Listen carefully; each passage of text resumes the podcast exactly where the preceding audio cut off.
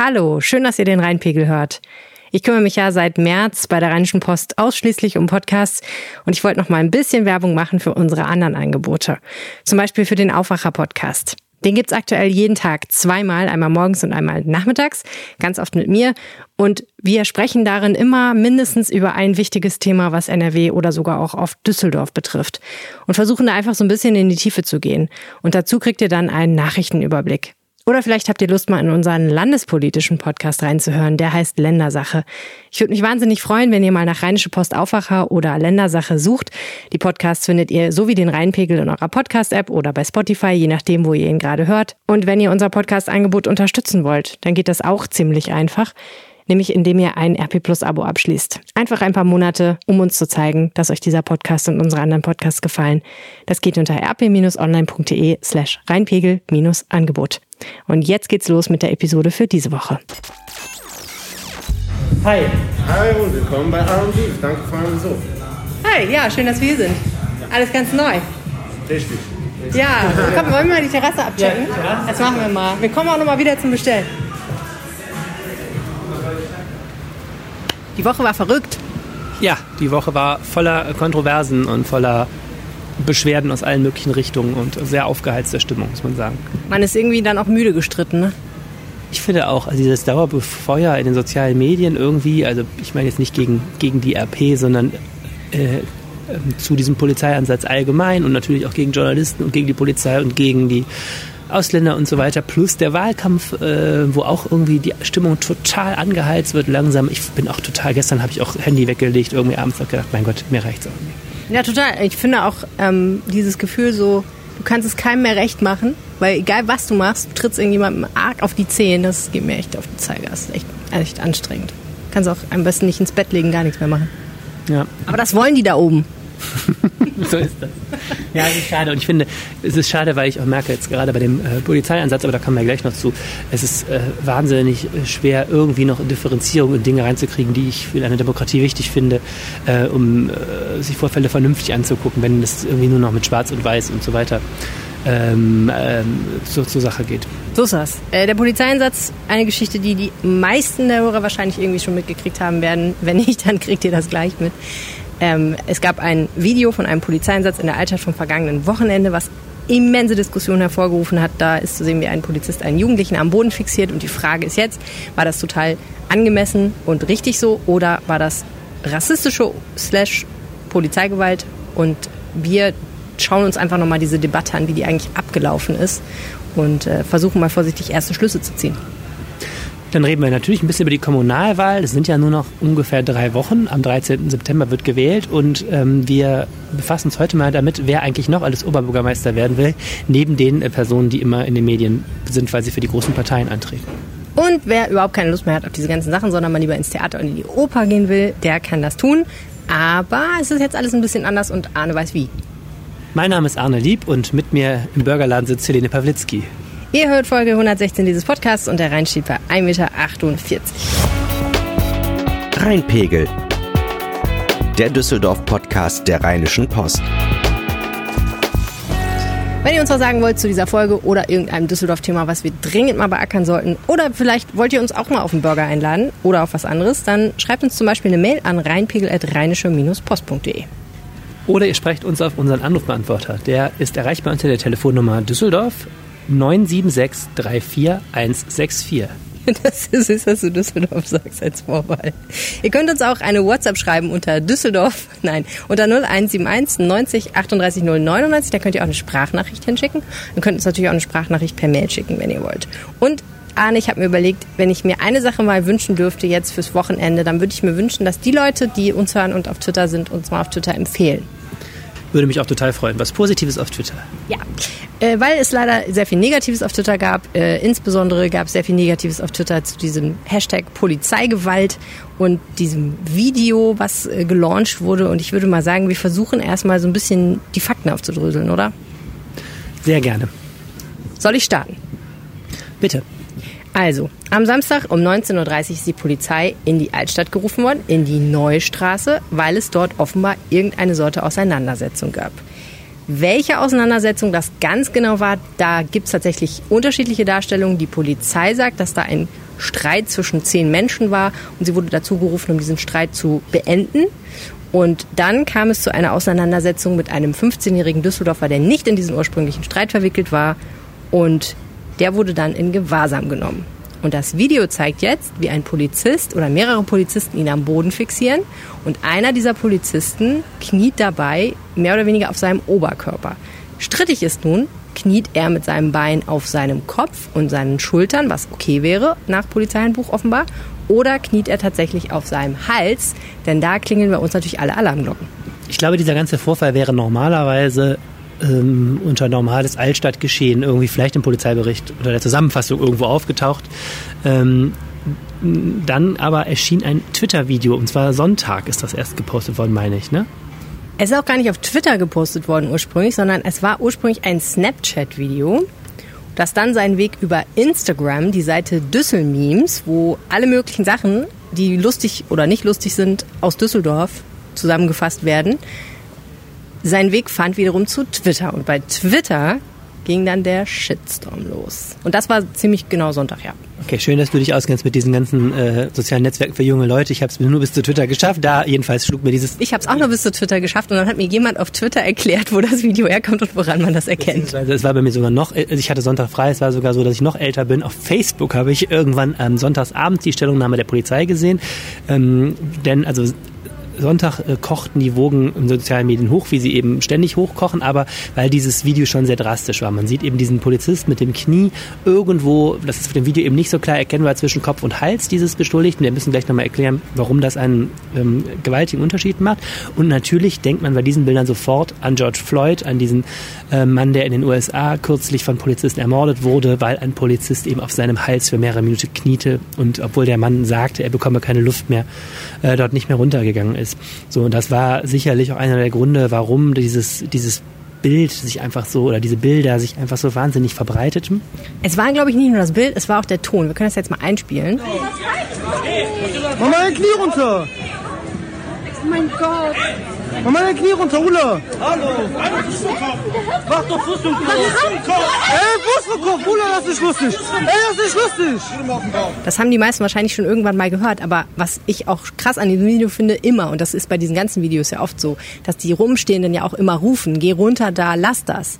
Und ähm, diese, dieser Eindruck, ob der jetzt stimmt oder nicht, dass die Polizei darauf jetzt erstmal nicht reagiert, die sind ja auch, muss man auch durchaus sagen, irgendwie gerade beschäftigt, der ist für mich immer noch sehr, sehr emotional und intensiviert dieses Erlebnis noch. Also wenn das ein stummes Video gewesen wäre oder mit Musik im Hintergrund, glaube ich, wäre das vielleicht gar nicht so krass gewesen. Ja, und auch das ist bei dem George Floyd-Video im Original ja auch so. Mit George Floyd-Video hörst du ja auch die Passanten, die sagen, gehen Sie da runter. Ne? Ja, und du hörst ihn, wie er sagt, I can't breathe. Also ja.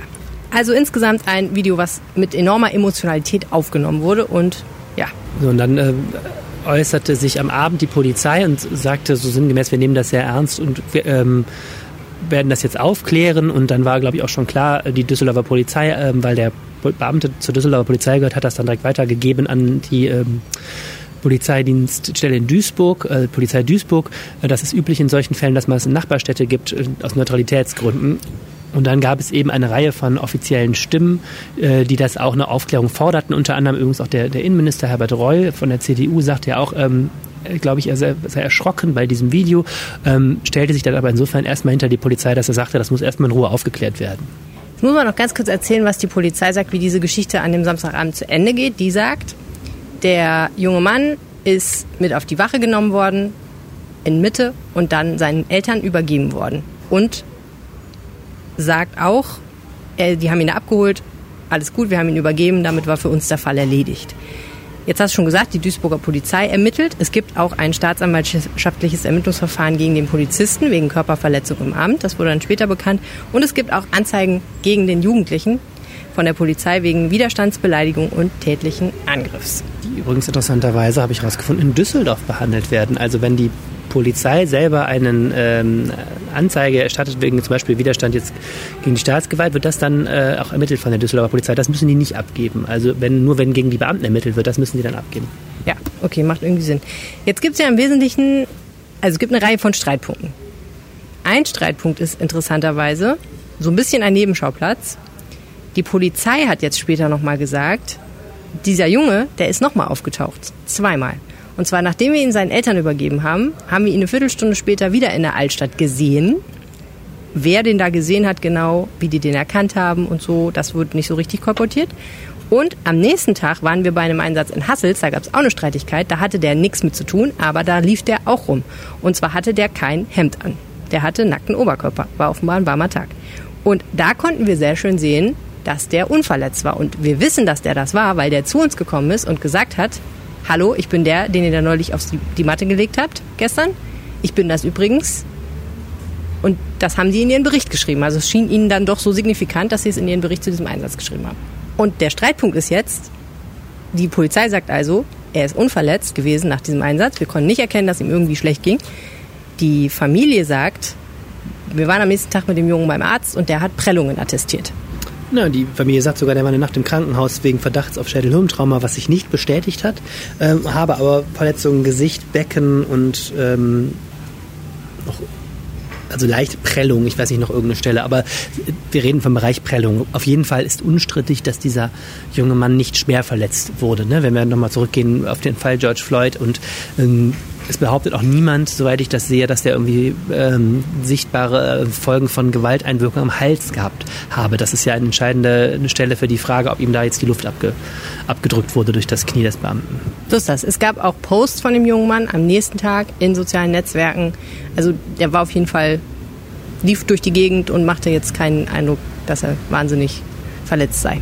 Okay, und der zweite Streitpunkt, ähm, und das ist ja eigentlich die alles entscheidende Frage bei der ganzen Sache ist die, wie angemessen und zulässig war nun dieser Polizeieinsatz. Ähm, der Anwalt des Polizisten ist da massiv nach vorne geprescht und sagte, der hat genau das getan, was man in der Ausbildung lernt. Ich glaube, das war am Dienstagvormittag hat er das gesagt. Also das war schon, schon so die eine Extremposition. Die andere ähm, Extremposition ist eben die, ähm, er hat sich falsch verhalten, dadurch diesem, diesem Jungen äh, Verletzungen zugefügt oder zumindest die Gefahr von schweren Verletzungen zugefügt. Ähm, ich glaube, da ist zumindest der aktuelle Ermittlungsstand, ähm, die Ermittlungen laufen noch, aber es gibt offensichtlich ein zweites Video, das ist nicht öffentlich ähm, sichtbar, das kam aber, hat aber die Polizei, wo offensichtlich deutlich wird, dass das Knie auf dem Kopf lag und nicht auf dem Hals. Das hat der Innenminister Herbert Reul am Donnerstag bei einer aktuellen Stunde im Landtag zu dem Thema gesagt.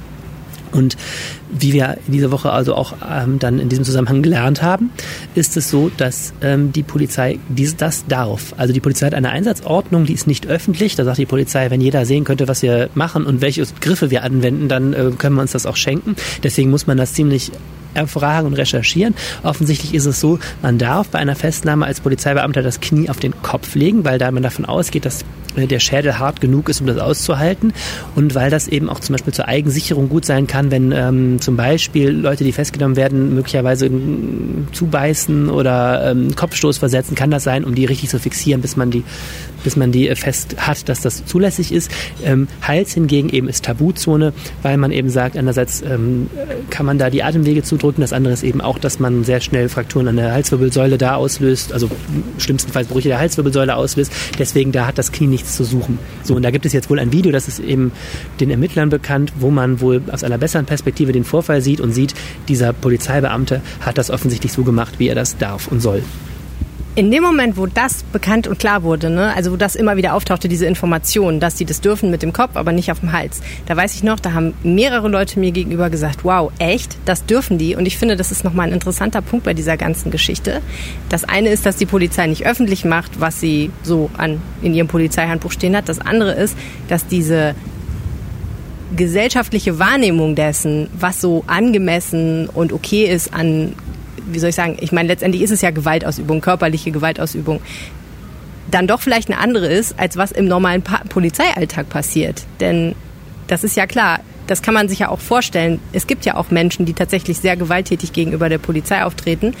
Ob das dieser Jugendliche jetzt war oder nicht, das wissen wir ja tatsächlich nicht. Da gibt es ja unterschiedliche Darstellungen zu. Aber wenn jemand wirklich da massiv mit Gewalt auftritt, muss man natürlich auch mit einer entsprechenden Gegengewalt reagieren. Und ich glaube, das fand ich nochmal spannend, dass äh, das vielleicht auch mal eine interessante Debatte wäre, dass wir da vielleicht ja auch als Gesellschaft so ein bisschen einen Tunnelblick haben. Und da haben wir eine schöne, dicke, so rosa Sonnenbrille auf ne? und wünschen uns alle, dass die Polizisten immer lieb sind. Aber natürlich müssen die auch manchmal hart durchgreifen. Das ist leider so. Äh, genau das habe ich, genau das habe ich die Woche auch ein paar Mal gedacht. Es ist einfach so, ähm, soziale Medien also in den sozialen Medien kommt ein ganz kurzer Clip, wo du den Kontext nicht siehst und denkst erstmal, mein Gott, geht dieser Polizist mit dem um. Aber natürlich auf einer abstrakten Ebene, natürlich darf die Polizei gewalttätig sein, das muss sie sogar, ne? Als Staatsgewalt und äh, wir alle wundern uns nicht, wenn im Krimi in Notwehr der, der Kommissar die äh, Knarre zieht und einen umschießt, was die, ne, die, die, die stärkste Form von Gewalt wäre. Ähm, und natürlich muss die Polizei äh, in Festnahmen, hat die das Recht, auch äh, angemessener Form Gewalt auszuüben. Übrigens auch ganz wichtiges Thema dabei ist eben auch diese Eigensicherung. Also vieles erklärt sich auch dadurch, wenn man sagt, mein Gott, die muss man doch nicht so hart anfassen, dass einem Polizisten, wenn man mit ihnen äh, mal äh, vertraulich redet, natürlich auch erzählen, was denn alles passiert von Anspucken, Beißen und so weiter. Und daher gibt es eben auch diese Griffe und die sind teilweise nicht nett und ähm, führen sicherlich auch zu blauen Flecken. Aber ähm, natürlich sind die bis zu einer bis zu einem bestimmten Grad nicht nur zulässig, sondern auch für die polizeiliche Arbeit äh, unverzichtbar. Völlig logisch. Du hast jetzt, finde ich, sehr, sehr gut diesen Streitpunkt zusammengefasst, nämlich die Frage, war das jetzt angemessene Gewaltausübung in Anführungsstrichen oder nicht angemessen? War das zu krass? Was dann noch da reinkommt, glaube ich, und was wir jetzt sehen, wo die die Debatte so ein bisschen auf der einen Seite hingeht, ist natürlich diese Vermischung mit der Frage nach Rassismus. Wir hatten ja nach dem George Floyd starb in den USA schon sogar in Düsseldorf große Demonstrationen, wo es um Polizeigewalt und vor allen Dingen aber Rassismus eigentlich ging. Und da mischt sich ja einiges. Ne? Ähm, an dieser Stelle muss man natürlich ganz klar sagen, wir haben aus diesem Video und auch aus der Schilderung, soweit wir wissen, keinerlei Anlass zu glauben, dass dieser Polizist mit diesem Jugendlichen anders umgegangen ist, weil er ihn für zum Beispiel jemand mit Migrationshintergrund gehalten hat. Aber trotzdem glaube ich, und das haben wir ja auch erfahren im Interview, worüber wir gleich vielleicht nochmal sprechen können, ähm, gibt es in der Community der Menschen mit Migrationshintergrund, jetzt spezifisch zum Beispiel der Menschen äh, mit marokkanischem Hintergrund, weil der Junge ja ähm, marokkanische Eltern hat, dann doch das Gefühl, dass das eine Rolle spielen könnte. Und ich glaube, deswegen werden wir da auch nochmal in Düsseldorf darüber diskutieren. Ganz wichtiger Punkt. Ähm, ich glaube, dass, also einerseits gibt es die amerikanische Debatte, die ein bisschen zu uns ähm, zumindest Gefühl drüber schwappt, obwohl da ja wirklich die, die, die gesamte Polizei äh, anders strukturiert ist und das echt auch wirklich andere Gewaltprobleme sind, als wir sie in, in Deutschland haben, äh, in den USA. Es gibt aber zwei spezifisch deutsche Themen. Das eine ist ähm, diese ähm, Sorge vor Unterwanderung von rechts äh, bei der Polizei. Es gab ja kürzlich eine Spiegeltitelgeschichte, wo es um diese anonymen Schreiben NSU 2.0 geht, die aus Polizeikreisen stammen sollen, wo, wo der Spiegel da zum Beispiel einen riesen, ähm, Riesenbogen geschlagen hat, zu sagen, wir wissen nicht, wie viel, wie, wie rechts ist die Polizei wirklich. Das ist ja schon auch ein Thema, was gerade ähm, öffentlich diskutiert wurde. Und das Zweite ist eben in der Tat ähm, das, was bei unserem Gespräch mit Sami Shashira da auch deutlich wurde, dass es ähm, großes Misstrauen gibt von ähm, bestimmten Migrantengruppen gegen, gegen die Polizei. Und die fühlen sich da äh, offensichtlich auch durch diesen Vorfall bestätigt. Sami Shashira, den müssen wir jetzt mal eben vorstellen. Ja, Sami Shashira ähm, ist ein ähm, Sozialarbeiter und ist ähm, ein relativ bekannt, selber in Marokko geboren, äh, lebt seit mehr als 30 Jahren in äh, Düsseldorf, arbeitet hauptberuflich, glaube ich, an einer Uni ähm, und ist aber ein aktiver, aktiver äh, Fürsprecher auch na, Fürsprecher für diese marokkanische Community kann man jetzt nicht sagen, aber ist da aktiv auch als Vertrauensperson und ein gern gesehener Gast bei diversen ähm, Veranstaltungen. Er war zum Beispiel auch bei diesem äh, Öffentlichkeitsdialog vom, vom FDP-Familienminister äh, Joachim Stamp nach den äh, Vorfällen im Rheinbad. Da habe ich ihn zum Beispiel auf der Bühne auch gesehen und wird immer gerne mal dazugezogen, wenn es eben um ähm, ähm, Probleme mit Jugendlichen mit Migrationshintergrund geht, weil er da äh, tief drin steckt. Und er ist momentan auch noch äh, erstmals kandidiert für den Stadtrat, für die Grünen gerade. Das muss man kurz vor der Wahl auch mal deutlich dazu sagen. Und nun war es so, dass er auf Facebook öffentlich gemacht hat, dass er von der Familie des Jungen am Montag eingeladen wurde zu einem Gespräch. Und da ist er dann hingefahren und hat hinterher eben darüber gepostet. Und wir hatten ja keinerlei Zugang zu dem Jugendlichen, um ihn, also wir haben ihn zwar nach einem Interview gefragt, aber das hat er abgelehnt. Die Familie wollte sich nicht öffentlich äußern. Und deswegen haben wir eben Sami Shashira gebeten, ob er uns erzählen kann, was die Seite des Jungen ist. Und das haben wir dann getan im Aufwacher-Podcast, kann man sich das anhören. Und das ist so ein bisschen die Quelle für uns, ne, was, was so den Jugendlichen angeht eigentlich. Ja, da haben wir auch einiges Neues erfahren. Es war das erste Mal überhaupt, dass bekannt wurde, dass dieser Jugendliche noch da im Krankenhaus war und über diese Verletzung gesprochen wurde. Ähm, er hat uns was erzählt, wie das ankommt in dieser ganzen Community. Das fand ich schon auch einen, einen interessanten und wichtigen Aspekt. Ähm, und er hat übrigens auch ähm, deutlich gesagt, dass er er hat, gesagt, deutlich gesagt, dass er nicht, eigentlich nicht an einen rassistischen Hintergrund glaubt und dass er auch insgesamt aus seiner Sicht die deutsche Polizei vielleicht da ein Imageproblem hat, aber nicht, äh, er keinen Grund hat zu vermuten, dass es da strukturelles, strukturell rassistische, rassistische Probleme gibt. Andererseits hat er auch gesagt, man muss sich dem offen stellen und befürwortet eben auch eine genaue Untersuchung ähm, zum Thema Rassismus und Polizei. Ich fand das eigentlich von den Sachen, die er gesagt hat, relativ differenziert. Ja, und was mir, glaube ich, nochmal wichtig ist, weil da habe ich im Netz sehr, sehr viel Kritik zugelesen und ähm, ich glaube, das ist einfach so ein bisschen falsch rübergekommen. Wir haben den nicht interviewt als Politiker, wir haben ihn auch nicht interviewt direkt als Sozialarbeiter. Wir haben ihn in erster Linie interviewt als jemanden, der da war und mit diesem Jungen gesprochen hat und der einen Einblick dann hat in etwas, was wir, wo wir einfach keinen Zugang hatten. Und ein Interview ist halt nicht so wie wir beide jetzt sprechen, ne? wir beide sprechen als Reporter und haben eine bestimmte Haltung zu den Informationen, sondern klar ist auch, ähm, Sami Shashira hat auch eine, eine eigene Haltung, hat eine eigene Agenda möglicherweise so und wir fragen ihn und er antwortet und der Hörer muss sich da sein Bild machen, was er davon hält, ob er das für, für vertrauenswürdig hält, ob er die Einschätzungen teilt und so weiter und so fort. Ja, in der Tat. Ich ähm, genau, ich habe an dem Dienstag mit super vielen Leuten geredet, von dem Anwalt des Polizisten bis hin äh, genau zu Sami Shashira, den wir dann auch noch als äh, das Interview haben wir auch noch als Podcast veröffentlicht.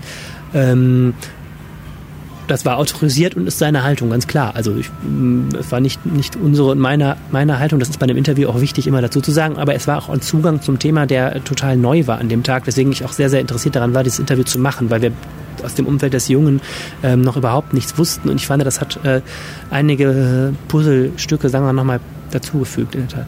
Ja. Ganz kurz würde ich ganz gerne nochmal auf die Geschichte der Kommunikation in dieser Angelegenheit gucken. Also wer hat was wann gesagt? Und das ist wirklich, wirklich spannend. Wir haben das Video im Netz, das am Sonntag wirklich hochkocht. Wir haben dann abends die Polizeipressemitteilung. Klar, die Polizei wird darauf angesprochen und äußert sich dann schließlich und endlich auch. Dann haben wir am Montag eine Reaktion von Innenminister Herbert Reul, der sagt, ich habe mir die Bilder angeguckt, ich finde es erschreckend, aber das muss erstmal ermittelt werden. Dann äußert sich am Dienstagvormittag der Anwalt. Und das ist so für mich der erste Punkt, wo so ein bisschen der, die Schlacht um die Deutungshoheit eigentlich beginnt. Ne? Die Polizei hat schon vorgelegt natürlich, äh, weil sie einfach ihre Version der Ereignisse schildert, was vollkommen richtig ist. Und dann kommt aber der Anwalt des Polizisten, der sagt, es war ein vorbildlicher Einsatz, genauso muss man das machen. Der hat sich überhaupt nicht zu Schulden kommen lassen. Und am gleichen Tag haben wir das Interview mit Sami Shashira, bei dem wir eben so ein bisschen versucht haben, die Seite des Jugendlichen nochmal zu ermitteln. Wobei man sagen muss, das, was da wirklich aus Sicht des Jugendlichen passiert ist, wie das abgelaufen ist, das wird nicht öffentlich kommuniziert. Das darf auch Sami Shashira den Medien nicht erzählen, hat er gesagt. Genau, und dann ab Mittwoch dreht sich diese ganze Debatte ganz massiv in Richtung dieses Jugendlichen. Ähm, da wird unheimlich viel aus äh, offensichtlich Ermittlungskreisen durchgestochen. Ähm, wir haben die Strafakte des Jungen ist veröffentlicht worden. Ähm, es wird, werden diese Details aus dem Polizeibericht werden äh, veröffentlicht, also zum Beispiel, dass er da am Sonntag noch angetroffen wurde in Hassels. Ähm, und es zeichnet sich öffentlich plötzlich das Bild eines Jugendlichen, der äh, in der Tat eine ganz schöne Menge auf dem Kerbholz zu haben scheint. Es läuft eine Anklage wegen Körperverletzung äh, gegen ihn. Er ist mehrfach Polizei bekannt. Ähm, und eben es wird dieses Bild erzeugt, auch durch, durch das, was der Minister dann auch äh, sagt. Das ist ja dann schon sehr offiziell, was, was da gesagt wird, dass er da eben ähm, ach, am Tag danach und da sogar noch am selben Abend in der Altstadt unterwegs war. Das Bild so eines, eines Jugendlichen, der jetzt auch nicht besonders beeindruckt gewesen zu sein scheint, geschweige denn ähm, schwer, äh, schwer verletzt. Ja, ähm, Interessant fand ich an dieser Geschichte noch, dass da dann eben so am Mittwoch, was da so kolportiert wurde, das wurde, wie du sagst, durchgestochen. Das bedeutet, die Informationen wurden den Medien kommuniziert an verschiedener Stelle, in verschiedenem Umfang. Aber es war halt nie eine Quelle, also war nie eine offizielle Kommunikation der Polizei. Es war jetzt nie eine Pressemitteilung oder so, sondern es waren schon Ermittlerkreise, wie man so schön sagt. Das heißt äh, teilweise Staatsanwaltschaft, teilweise Polizei. Aber es war nie so, dass man jetzt sagen konnte, und der und der Polizist sagt das oder die und die Stelle kommuniziert das öffentlich. Ja, Donnerstag gab es dann vieles offiziell auch vom Minister. Also das muss man sagen, das ist ja dann sehr, der Innenminister ist ja so die höchste, höchste Dienstherr jetzt für die, für die Polizei, ist ja eine Landes, Landesbehörde. Und dann, der hat vieles sehr offiziell dann auch nochmal gesagt, auch von den Details jetzt über den Jungen. Das Interessante dabei ist nur, hm, man muss ein bisschen aufpassen, auch weil das auch heftige Reaktionen gegen diesen Jungen jetzt bei den sozialen Medien, äh, Jugendlichen bei den sozialen Medien hervorgerufen hat. Man muss halt so zwei Sachen trennen. Also dieser Jugendliche hat offensichtlich nicht den besten Neumund, in der Tat. Ähm, und das ist vielleicht auch zur Bewertung oder das ist für, zur Bewertung dieser ganzen Ereignisse schon wichtig. Wir wissen immer noch nicht genau, was zu diesem Einsatz geführt hat, aber sagen wir mal, die, äh, alles, was wir über den Jugendlichen wissen, legt die, den Verdacht nahe, dass da auch vorher was passiert ist. So, es war jetzt nicht so, dass da jemand das erste Mal überhaupt äh, mit der Polizei in Kontakt gekommen ist. Gar, gar, garantiert nicht. Trotzdem ist das Entscheidende an der an der, der Frage um die Polizeigewalt ist ja nicht, was der, äh, derjenige, der festgenommen wird, vorher getan hat. George Floyd hatte ja auch, gegen den lief ja auch ein, ein Verdacht auf. Ich glaube, der soll mit Falschgeld gezahlt haben, wenn ich mich recht erinnere. Ne? Ähm, möglicherweise hat er das auch getan. Das Entscheidende war ja die Frage der An Verhältnismäßigkeit und, und Angemessenheit dieses Polizeieinsatzes. Und ich finde, das muss man schon auch in der Bewertung nochmal trennen, sonst äh, kommt man sehr stark auf so eine in so eine Debatte, die viele jetzt bei Facebook äh, da führen wollen, zu sagen, hatte der das verdient? Also klassischer Whataboutism eigentlich, ne? Also der eine macht was, was kritisiert wird und die Gegenseite sagt, ja, aber der andere hat doch auch das und das. Und dann sind wir schnell in so einer Spirale von, es schaukelt sich so hoch, wer war jetzt schlimmer, wer hat es mehr verdient und so. Ähm, ja, finde ich auch. Also ich glaube, ich, ich finde es total wichtig, darüber zu reden, ähm, was wollen wir eigentlich, dass unsere Polizei tut. So, weil ich finde, das Verhältnis der Gesellschaft zur Polizei sollte auch so eins sein. Das ist unsere Polizei, die gehört zu uns. Der gegenüber haben wir Vertrauen und auch eine gewisse Loyalität. So, wir verteidigen die auch, wenn die angegriffen wird. Aber gleichzeitig erwarte ich halt auch, dass das, was die macht und was die machen darf, was mit meinen Werten zu tun hat. Ne? Ich will nicht, dass das komplett davon entkoppelt ist, auch wenn die in andere Situationen kommt, als ich sie Gott sei Dank jeden Tag erleben muss, gewalttätige Situationen. Aber gleichzeitig ist natürlich auch wichtig, dass man einfach so ein Verhältnis zu der Situation entwickelt, die, das realistisch ist. Ne? Also ich habe es schon mal gesagt im Podcast, ich sage es normal. Ich finde, Einsätze in der Altstadt, das wissen wir alle, das ist nicht so spaßig so. Samstags nachts in der Altstadt für die Polizei, das ist Stress, das ist anstrengend, das kann auch äh, übel ins Auge gehen. Und ich glaube, die Anspannung, mit der man in so eine Situation reingeht, ist dann einfach schon mal eine ganz andere. Und das finde ich, muss man so ein bisschen einpreisen. Es gibt ja auch bei bei, bei, bei Gerichtsverhandlungen gibt es ja auch mildernde Umstände. Und ich finde, man kann schon der Meinung sein, dass das ein Fehlverhalten des Polizisten war, unabhängig jetzt, also ein moralisches Fehlverhalten, vielleicht kein juristisches, aber ein moralisches. Und da muss man trotzdem, finde ich, ein bisschen einpreisen, in was für eine Situation ist der. Die ist bestimmt nicht lustig. So, und trotzdem kann man ja der Meinung sein, nee, so wollen wir aber nicht, dass die Polizei mit Leuten umgeht, nach Möglichkeit, wenn sich verhindern lässt. So. Ja, sehe ich auch so. Das äh, finde ich ganz, ganz wichtig zu, zu trennen. Ähm, das andere, was ich schon als Learning der Woche nochmal habe, ich finde es krass, dass es danach ja noch weitere Fälle angeblicher Polizeigewalt aus anderen Städten gab. So ein Video aus Hamburg mit so einem E-Scooter-Fahrer äh, kursiert jetzt zum Beispiel sehr stark. In Frankfurt ist ein Video aufgetaucht, ähm, in deren Folge drei Polizisten auch entlassen worden sind, weil sie da, oder zumindest jetzt vorübergehend suspendiert, glaube ich. Ich weiß nicht genau, wie weit der Stand da ist. Aber ähm, da gab es jedenfalls auch einen Vorfall. Ähm, das ist natürlich echt auch ein neues Phänomen, dass mit diesen Handyvideos ähm, einerseits ähm, Fehlverhalten der Polizei publik gemacht wird im besten Sinne, andererseits aber auch Stimmung gemacht wird. Ähm, das, dieses Altstadt-Video, was in Düsseldorf ähm, das Ganze ausgelöst hat, ist ja ein sehr kurzes Video, möglicherweise auch zurechtgeschnitten, ähm, was kontextlos da veröffentlicht wird, du auch nicht weißt, welchen Leumund hat jetzt der Mensch, das veröffentlicht. Ist das jetzt ein Kämpfer für eine solidarische Gesellschaft oder ist das ein Kumpel von denen, die da auf die Nase gekriegt haben, vielleicht zu Recht von der Polizei? Und ähm, ich finde, das ist wieder ein zum x Mal auch in diesem Podcast, finde ich, kommen wir da immer wieder drauf. Ein Thema, äh, was lernen wir über den Umgang mit sozialen Medien, ähm, auch als Journalisten. Ähm, wie ernst ist sowas zu nehmen und muss man da manchmal mehr tief durchatmen, als unsere Gesellschaft das tut, weil wir vielleicht auch noch neu mit diesem, mit diesem Phänomen so umgehen. Total. Von den 50, 60, ich habe sie nicht gezählt, Kommentaren, die ich jetzt spezifisch zu meiner und deiner Arbeit im Podcast mit diesem Thema gekriegt habe, war einer dabei, ein Typ auf Twitter, der wirklich Interesse offenbar an einem Dialog mit mir hatte und bei dem ich wirklich das Gefühl hatte, mit dem macht es auch Sinn, Argumente auszutauschen, ohne eine Hoffnung zu haben, dass man sich am Ende wirklich auf einem grünen Zweig dann wiederfindet sozusagen.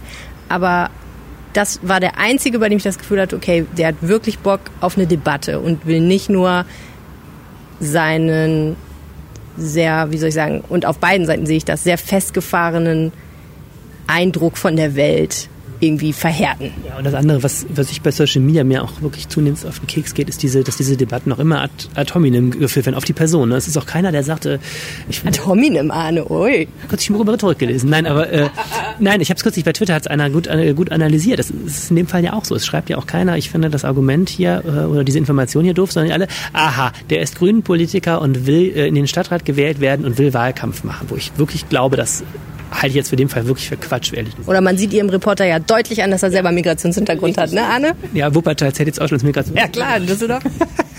das fand ich, den Kommentar fand ich auch herrlich, dass ich jetzt auch als Marokkaner neuerdings durchgehe. Aber ähm, nein, aber es wird immer so super krass auf die Person gezielt und sehr wenig, und das, das, äh, das äh, verbietet ja schon, dass man miteinander ins Gespräch kommt. Ich, es geht jetzt nicht um die Frage, ob der, von uns, aber ich finde insgesamt diese dieses Gift in diesen öffentlichen Debatten immer auch natürlich, auch wenn Migranten ins Spiel kommen, sowieso in sozialen Medien, ist furchtbar, furchtbar, furchtbar anstrengend und äh, furchtbar wenig konstruktiv, wenn wir eine äh, funktionierende Gesellschaft sein wollen, um nochmal den großen Bogen zu schlagen. Von Düsseldorf in die große weite Welt der Philosophie. Ja, bringt uns überhaupt nicht weiter, sehe ich auch so. So, sollen wir jetzt mal was anderes? Bitte. Ich habe jetzt eine schöne kleine Botschaft in eigener Sache für euch, die euch auf ganz andere Gedanken bringen will.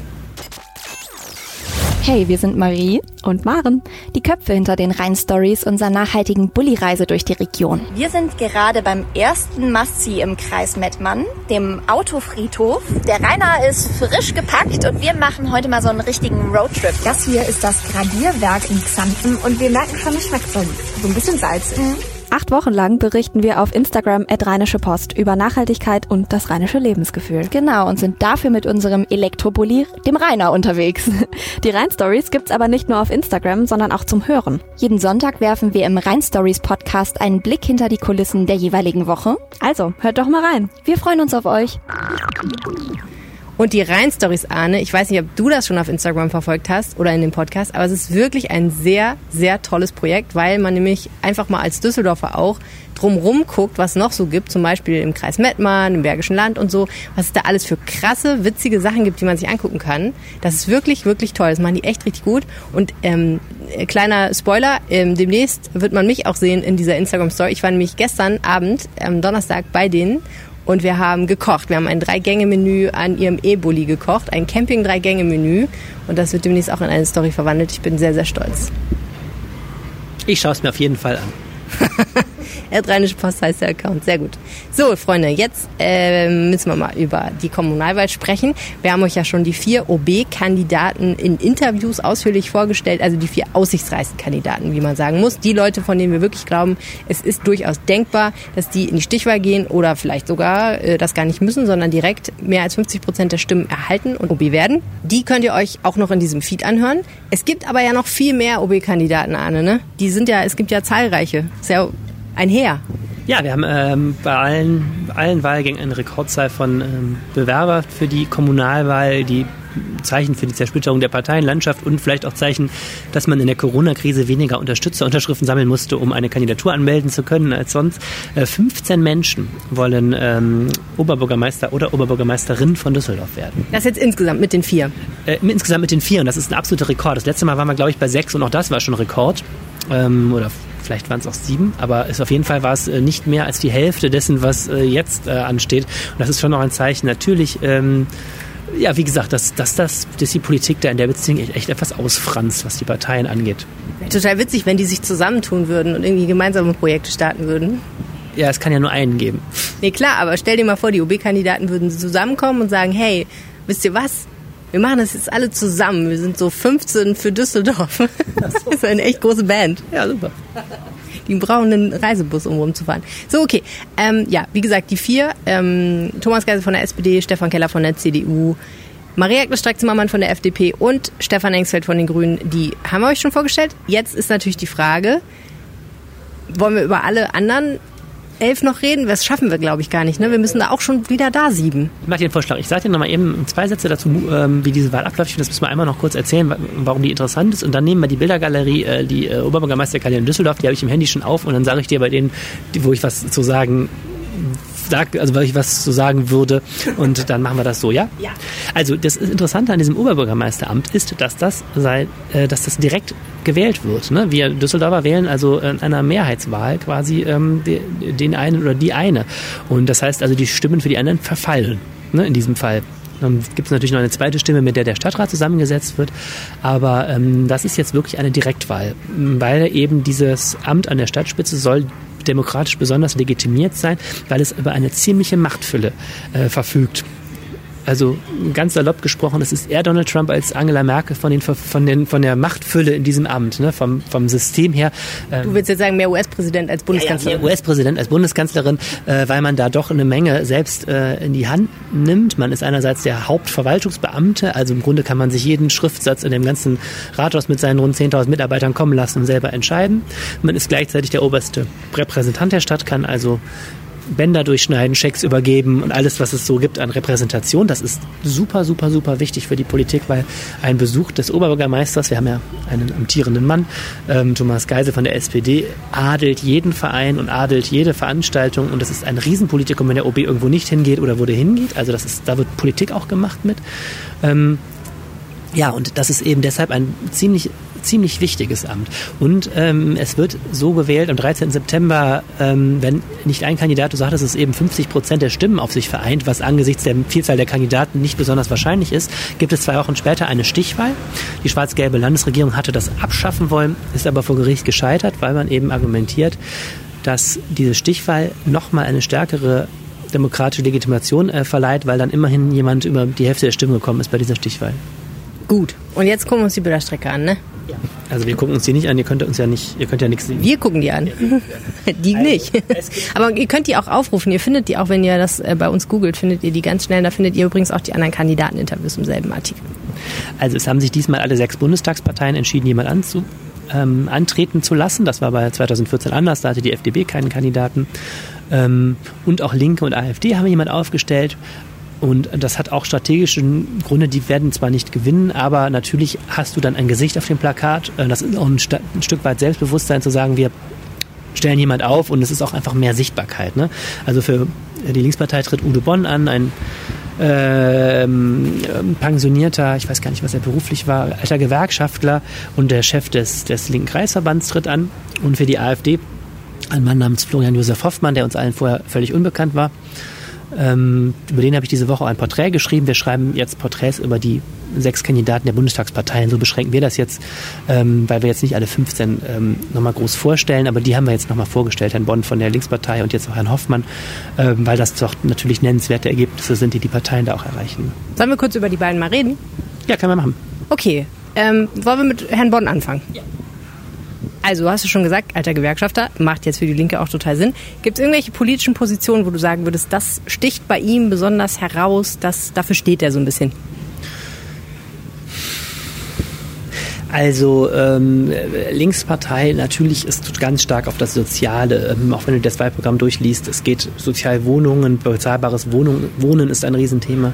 Bei der Linkspartei da fordern die eben wirklich, dass die, dass die Stadt radikal in den Markt eingreift. Ähm, und das andere ist auch bei der Verkehrswende hat die Linke so einen dezidiert sozialen Ansatz für kostenloser ÖPNV und auch eine etwas weniger forsche Haltung dem Auto gegenüber, weil man da auch ein ähm, bisschen, also einerseits doch sehr stark radikal für eine Verkehrswende ist die Linkspartei, andererseits ist da aber auch ein Ton drin, dass man sagt, naja, auch viele Menschen, die nicht viel Geld haben, fahren Auto und ist, man muss auch aufpassen, dass man die jetzt nicht so schnell aussperrt. Da sind die, habe ich mich im Wahlprogramm lesen gewundert, doch etwas, ähm, auch etwas wieder zurückhaltend. So, ansonsten Herr Bonn, ein sehr umgänglicher Typ, ähm, glaube ich auch ganz gut mit der SPD vernetzt. Man kennt sich aus Gewerkschaftskreisen und ähm, ist keiner der OB äh, ernsthaft glaubt werden zu wollen. Ist auch ein bisschen, glaube ich, zur Kandidatur getragen worden, weil ähm, die haben gerade sehr starken Generationenwechsel in der Linkspartei. Die haben fast die gesamte Ratsfraktion aus Altersgründen abgesägt jetzt und tritt mit einer total jungen Truppe an. Und äh, Herr Bonn ist so ein bisschen da auch Elder Statesman, glaube ich, ähm, und äh, ist da nochmal angetreten für dieses Amt. So würde ich das alles einschätzen. Stichwort Umgänglichkeit. Wie würdest du denn Herrn Hoffmann von der AfD da so von einer Skala von 1 bis 10 einschätzen? Äh, Herr Hoffmann ist sehr umgänglich von der AfD. Ich habe länger mit ihm, ich habe zwei längere Tele äh, Gespräche mit ihm geführt, ein langes Telefonat und ein persönliches Treffen und ich habe x Mails mit ihm hin und her geschrieben. Er ist sehr, sehr umgänglich, sehr, sehr freundlich, geht sofort ans Telefon, macht äh, auch, also schickt einem auch alle Infos äh, sofort zu, die man haben möchte. Also absolut umgänglich. Nicht so der Kalbitz-Typ, der einem also mächtig auf die ja, Milzbox oder so. Begrüßung auch nicht zugeschlagen. Das, das ist sehr gut. gilt in AfD-Kreisen ja heutzutage einiges. Aber ich habe deinem Porträt entnommen, er hat dir forsch die Hand entgegengestreckt, was ja heutzutage auch nicht mehr so normal ist. Ja, ne? das sieht natürlich sofort auf. Ich habe mich mit ihm, wie gesagt, in Oberkassel in einem Café getroffen, weil er da äh, auch wohnt und wir uns doch mal einmal sehen wollten. Und ähm, er streckte mir die Hand entgegen. Ähm, wenn man seinen politischen Hintergrund kennt, weiß man auch warum. Ich habe ihm die Hand nicht geschüttelt, da ich momentan keinen Menschen aus Corona-Gründen die Hand schüttel. Aber ich fand es sehr interessant, weil allein dieses Bild total ungewöhnlich ist. Also mir hat lange keiner mehr die Hand entgegengestreckt. Ja, und Herr Hoffmann hat eine etwas spezielle Haltung zum Thema Corona. Der glaubt nämlich, dass das kein Virus ist, das halt auftaucht und man jetzt bekämpfen muss, sondern wie würdest du es umschreiben?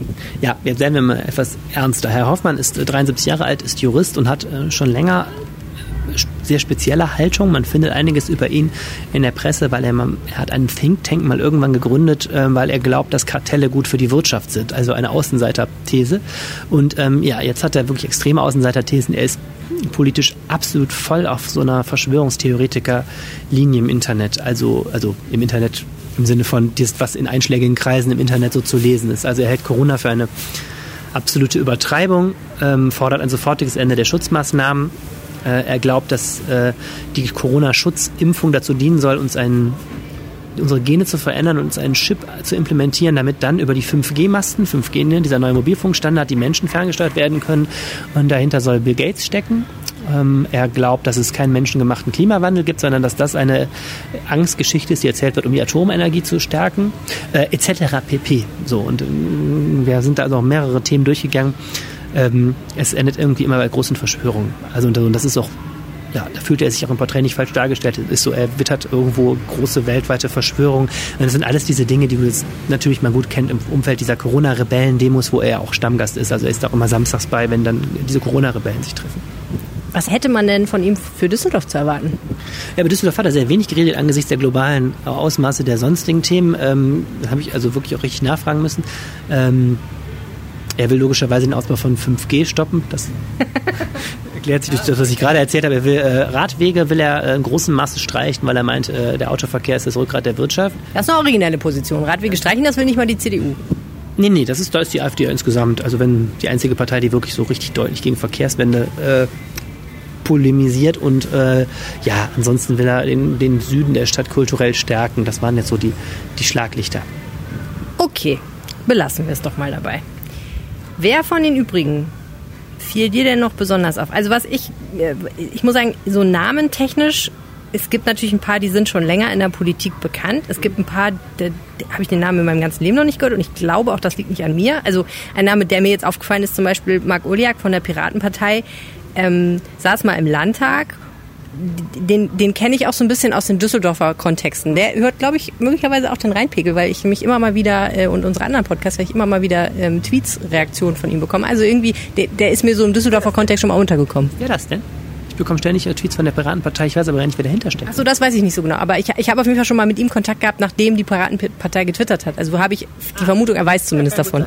Also, schöne Grüße von hier aus. Ja, äh, Marc Oliak, früherer Landtagsabgeordneter, kandidiert für die Piraten die haben ja noch immer einen Ratsherrn äh, in Düsseldorf und ähm, ja, werden wir sehen, ob es dafür noch reicht. Es gibt ja äh, keine Sperrminorität für den Stadtrat, deswegen ist äh, dieser Stadtrat für kleine Parteien sehr interessant. Man kriegt mit relativ wenig Stimmen zumindest eine Person da noch rein, äh, rein und darauf hoffen echt viele kleine Parteien. Auch da gibt es eine Rekordzahl von 16 Parteien, die antreten. Wie sieht es aus mit dem Republikaner?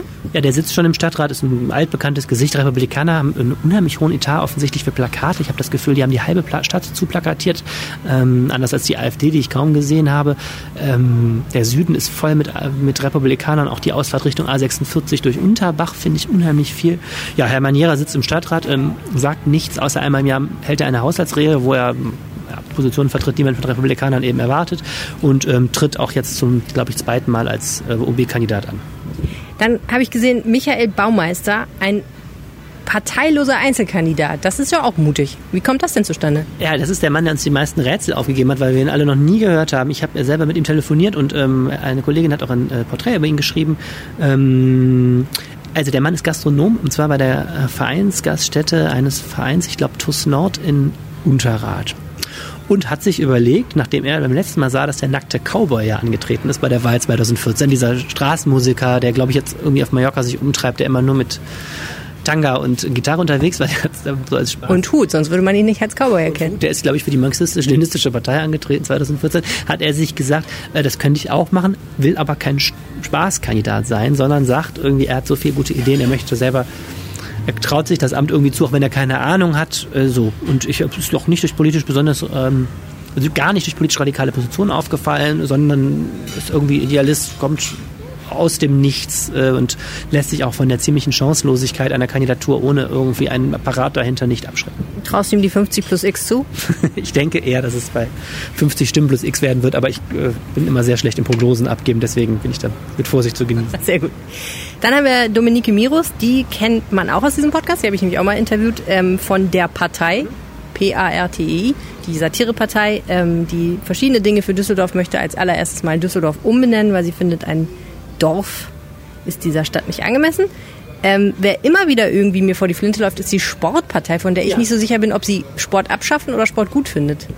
Was sie will. Ähm, ich verstehe die auch nicht so richtig. Die sind, ähm, glaube ich, wenn ich es richtig verstanden habe, in Düsseldorfer Gründung und sind vor allem oben in Gerresheim, meine ich, sitzen die mit in der Bezirksvertretung und also offiziell wollen die den Sport fördern. Aber jetzt ähm, so richtig, ich hatte noch nicht wenig, ich hatte wenig Berührungspunkte und weiß auch nicht, wie die wirklich einzuschätzen sind. Ich fand die bis jetzt eher immer so eine von vielen obskuren Kleinparteien, die hier in der Stadt so rumrennen. Dann gibt es auch die Tierschutz, Tierschutz hier. Ja, das ist ein ganz, jetzt wird es ein bisschen kompliziert. Äh, Claudia Krüger tritt an für Tierschutz hier. Die Frau sitzt schon im Stadtrat, aber sie ist gewählt worden 2014 für die Tierschutzpartei, die sie inzwischen entlassen hat. Und sie gehört so zum Umfeld von Thorsten Lemmer, diesem früher bekannten Neonazi, der inzwischen angeblich äh, oder nach eigenen Aussagen äh, mit der Szene abgeschlossen hat und ähm, bis vor kurzem Fraktionsgeschäftsführer der der Partei, äh, der, der, der Wählergruppe Freie Wähler war im Stadtrat und der hat so eine Neigung dazu, mit so einem Kreis von Leuten um sich zu versammeln, die in diversen Konstellationen wieder auftauchen. Also er ist zum Beispiel, glaube ich, auch der für den Wahlkampf jetzt von Tierschutz hier verantwortlich, Herr Lemmer. Und Frau Krüger ist also auch eine alte Bekannte aus diesem Lemmer-Umfeld, tritt jetzt für eine neue Partei an, weil dieses Thema Tierschutz beim letzten Mal hat es auch geklappt, immerhin, dass sie damit ähm, einen der 82 Plätze gekriegt hat. Ne? Aber nicht den Platz des Oberbürgermeisters wahrscheinlich. Nein oder der Oberbürgermeisterin. Und dann gibt es noch zwei Kandidaten, ich hoffe, ich habe jetzt keinen vergessen, die sich so ein bisschen aus diesen neuen sozialen und politischen Bewegungen speisen, die so in den letzten beiden Jahren, würde ich sagen, enorm an Boden gewonnen haben. Auf der einen Seite gibt es die jüngste, glaube ich, OB-Kandidatin mit 23 Jahren, eine Studentin namens Celine Koldewe, die für die Klimaliste Düsseldorf antritt. Ähm, die aus der Fridays for Futures Bewegung hervorgegangen ist. Da kann man sich wahrscheinlich denken, in welche Richtung es da geht. Ja, das ist ganz interessant. Ähm, die Fridays for Future, ähm, klar, ist natürlich eines der Themen politisch gewesen, wo, wo letztes Jahr unheimlich Dynamik drin war. Und einerseits versuchen logischerweise die Grünen, sich dieses Potenzial zu schnappen. Die Grünen haben sich an Land gezogen. Lukas Milcharek, das ist einer der Sprecher hier gewesen, der so prominent aufgetreten ist von Fridays for Future und auch für den Jugendrat. Und der steht auf Listenplatz 2, also gar nicht... Listenplatz 2 getan immerhin und dafür also den, der Fraktionssprecher Norbert Czerwinski, ein ganz ähm, verdienter Ratsmann der Grünen, ist also freiwillig ein Stück zurückgetreten, damit Herr Milcharek da nach vorne gehen konnte. Das ist sicherlich auch ein Signal in Richtung der jungen Wähler, zu sagen, wer Fridays for Future will, wählt Grün. Ja, aber Fridays for Future will das gar nicht kom komplett. Die haben stattdessen also auch diese Klimaliste, das gibt es in ganz Deutschland, in Düsseldorf angemeldet und auch eine Frau, die als Oberbürgermeisterkandidatin antritt mit dem schönen Namen Celine Koldeve. Und ähm, die stehen irgendwo politisch, ja, ich glaube, recht nach allem, was ich bis jetzt gesehen habe, recht nah bei den Grünen. Ich würde sagen, etwas links von den Grünen vielleicht oder etwas har also härter ökologischer Kurs als die Grünen, ähm, aber sind sicherlich, speisen sich da aus demselben Milieu. Und dann gibt es noch eine der zahlreichen proeuropäischen Bewegungen, die so aufgepoppt sind, Volt, V-O-L-T. Und da tritt Marc Schenk an, der äh, 60 Jahre alt ist, ein Unternehmensberater. Und da habe ich mich dann ehrlich gesagt gefragt, mit einem europäischen Thema einer Kommunalwahl antreten, gar nicht so äh, unriskant. Ja, total. Wir nehmen die Sache sehr ernst. Ähm, habe selbst auch schon verschiedene, die jetzt mit ihm zu tun nehmen, die Sache sehr ernst, haben viele Ideen. Was ich ganz charmant übrigens finde, auch an den Wahlplakaten, ist, dass sie so ein bisschen auch Werbung damit machen. Man könnte sich aus anderen europäischen Städten mal was abschauen. Ne? Ich finde das ja so eine sagen wir mal, globale Perspektive von Kommunalpolitik finde ich ja zum Beispiel erstmal ganz charmant, zu sagen, gucken wir uns doch mal beste, Best Practice aus anderen Städten ab. Ist dann immer sehr schwer, sowas zu übertragen. Ähm, das scheint so ein Link zu sein. Ansonsten keine Ahnung. Ja, kommen aus dieser europäischen Bewegung, keine Ahnung, wie äh, interessant das bei einer Kommunalwahl ist. Ähm, aber meinen das ernst und wollen sich auch, glaube ich, etwas breiter aufstellen, als immer nur dieses Europathema zu haben. Jetzt haben wir doch noch einen vergessen, Hans-Joachim Grumbach von den Freien Wählern. Bei den Freien Wählern weiß ich ja ehrlich gesagt immer gar nicht so richtig, wofür die stehen. Ist das unterschiedlich? Unterschiedlich, je nachdem, wo man sich gerade befindet, oder kann man das irgendwie einordnen? Also diese Düsseldorfer Freien Wähler, glaube ich, pflegen einen sehr, sehr geringen Draht zu den in Bayern starken Freien Wählern. Da sind die ja so eine CSU-Konkurrenz. Hier die Freien Wähler, wie gesagt, dahinter steckt eben dieser, dieser Thorsten Lemmer als Fraktionsgeschäftsführer und ähm, also die haben eine völlig obskure ähm, Zusammensetzung einer Fraktion. Also wenn man drei Leute zusammenkriegt im Stadtrat, darf man eine Fraktion bilden. Das ist finanziell sehr interessant. Dann kriegt man also auch einen Fraktionsgeschäftsführer. Und diese Fraktion ist zusammengestellt worden aus einem, der für die Freien Wähler reingewählt wurde, einem, der für die AfD gewählt wurde und dann zu den Freien Wählern gewechselt ist und dieser Name von der Tierschutzpartei. Also das sind drei verschiedene Parteien, jetzt eine Fraktion.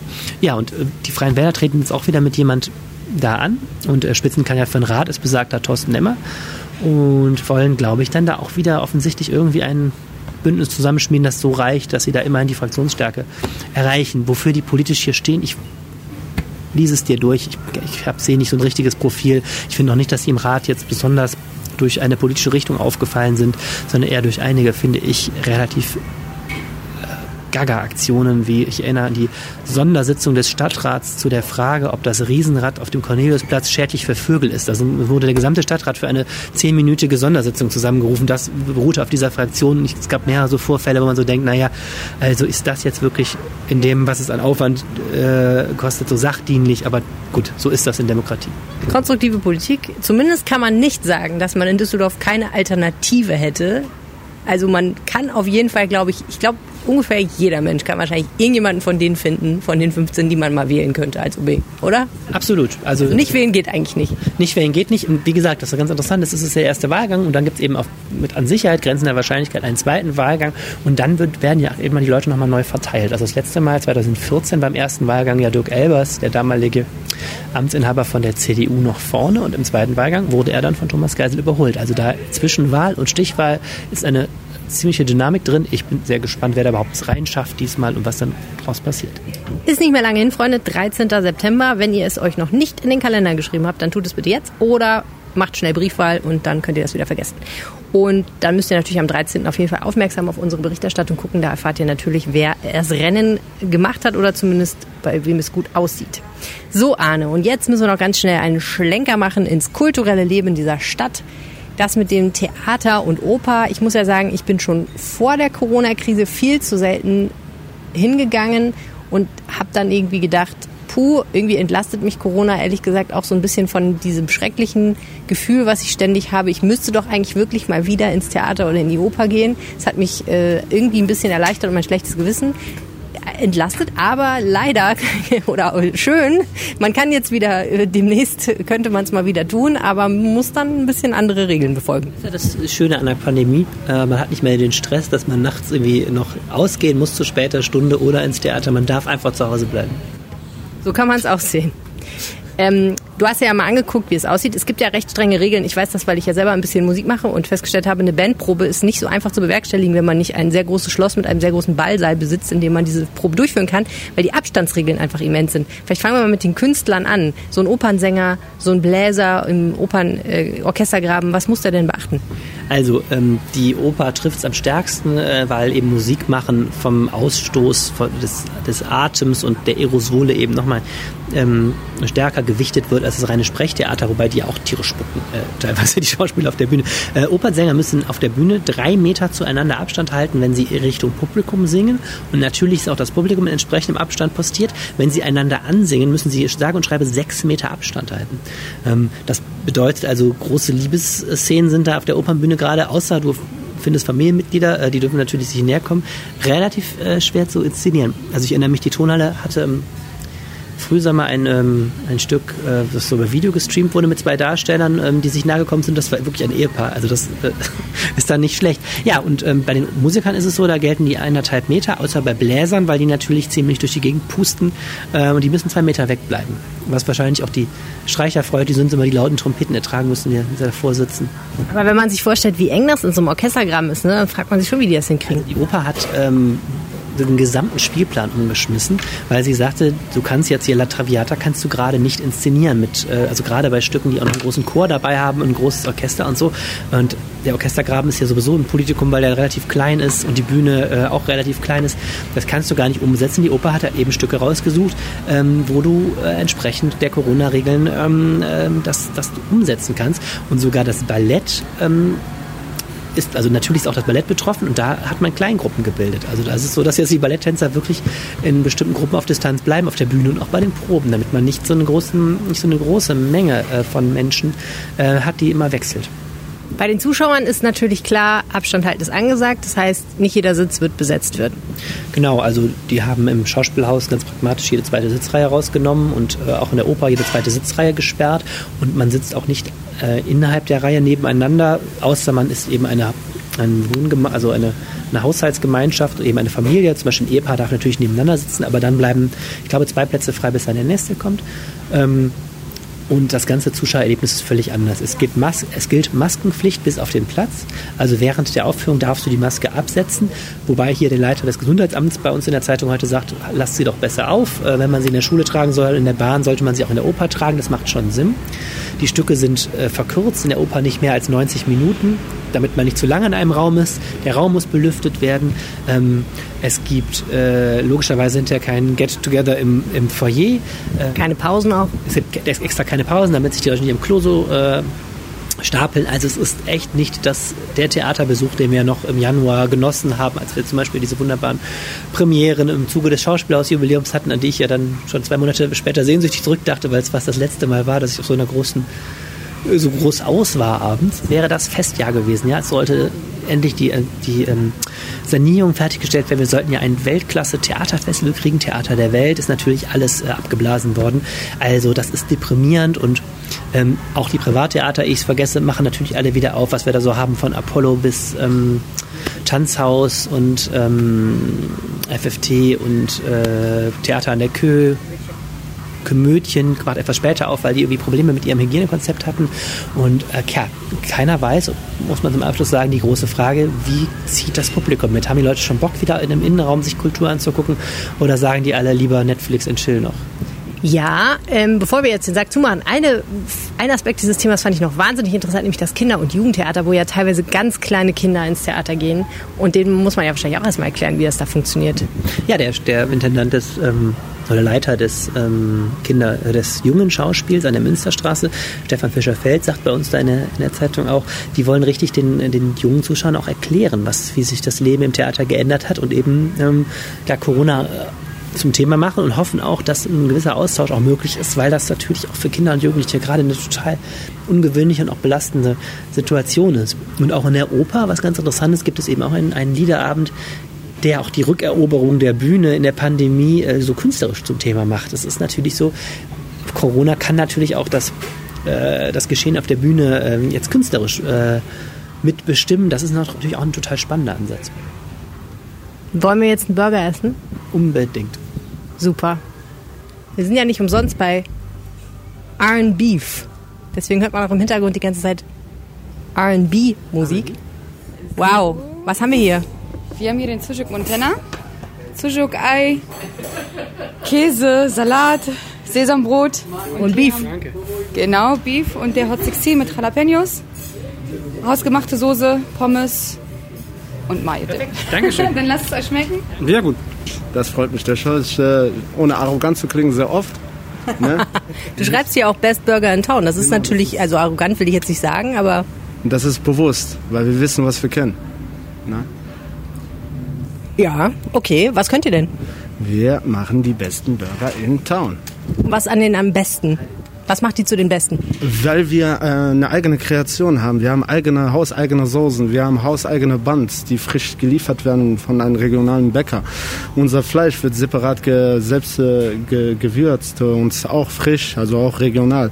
Und deswegen sind wir definitiv auch äh, die Besten, unserer Meinung nach. Ne? Okay. Erzähl mal ganz kurz, wo wir hier sind. Euch gibt es ja noch nicht so lange. Wie, wie seid ihr hergekommen? Wir sind äh, äh, heute hier in äh, Düsseldorf-Bilk. Ähm, das ist unsere dritte Filiale, die wir geöffnet haben. Die äh, erste Filiale war in Duisburg. Vor drei Jahren habe ich damit angefangen. Dann ging es Richtung Krefeld und äh, ich habe damals immer gesagt, mein großer Traum ist Düsseldorf. Ja, und hier bin ich. Cool. Und was sind so deine Pläne für die Zukunft? Was willst du hier erreichen? Also ähm, ich möchte auf jeden Fall äh, konkurrenzfähig sein. Also ähm, ich habe eine Begeisterung und zwar ähm, war ich jahrelang Arbeitnehmer. aber ähm, gab mich nicht damit zufrieden, weil ich einen kreativen Kopf habe. Ich mache Sachen auf jeden Fall, ähm, die nachhaltig sind und die einen Wiedererkennungswert haben. So, warum R&B? Rhythm and Beef. Man sieht es auch in Burgerkreationen und die ausgefallenen Namen, die ich mir damals ausgesucht habe, wie The Beef IG, die Rocklegende, äh, Rocklegende Kurt Cobain und so weiter und so fort. Ähm, das habe ich bewusst gemacht, äh, damit die Leute hier wieder ähm, nicht nur leckeres Essen äh, finden, sondern eine, ein, äh, ein Konzept finden und äh, für ein paar Minuten auf einen guten Geschmack äh, kommen, aber auch ähm, wir den Menschen die Möglichkeit äh, zu geben, weg vom ganzen Stress zu kommen, ne? like American Style ein bisschen nach Deutschland zu bringen. Und das ist der Unterschied zwischen anderen wir haben äh, preis-leistungstechnisch sind wir auch human.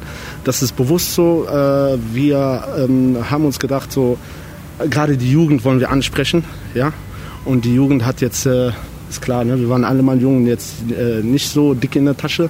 Deswegen haben wir uns gesagt in der Kalkulation, dass wir da ein bisschen human bleiben und äh, dass wir da auf jeden Fall äh, zusehen, dass die Jugendlichen uns öfters äh, besuchen, aber auch die älteren Personen, ne? die älteren Personen, die sich gerade damit identifizieren können mit den 80ern, 90ern. Ne? The BFIG sagt ja schon alles, das ist Notorious B.I.G. Und das ist unser doppelter Burger. Ne? Wer weiß, wie der gute Herr damals aussah, weiß, warum der Burger so heißt. das ist äh, für den großen Hunger. Und äh, genau, und das haben wir uns halt, das äh, äh habe ich äh, damals alles äh, in ein Konzept reingepackt und es funktioniert. Ne, es funktioniert äh, und deswegen haben wir uns, äh, haben wir allen Mut äh, zusammengenommen und äh, sind wir und sind jetzt in Düsseldorf. Ne? Prima, vielen Dank und äh, ja, danke für den leckeren Burger. Kein Problem, immer wieder gerne. Mehr im Netz.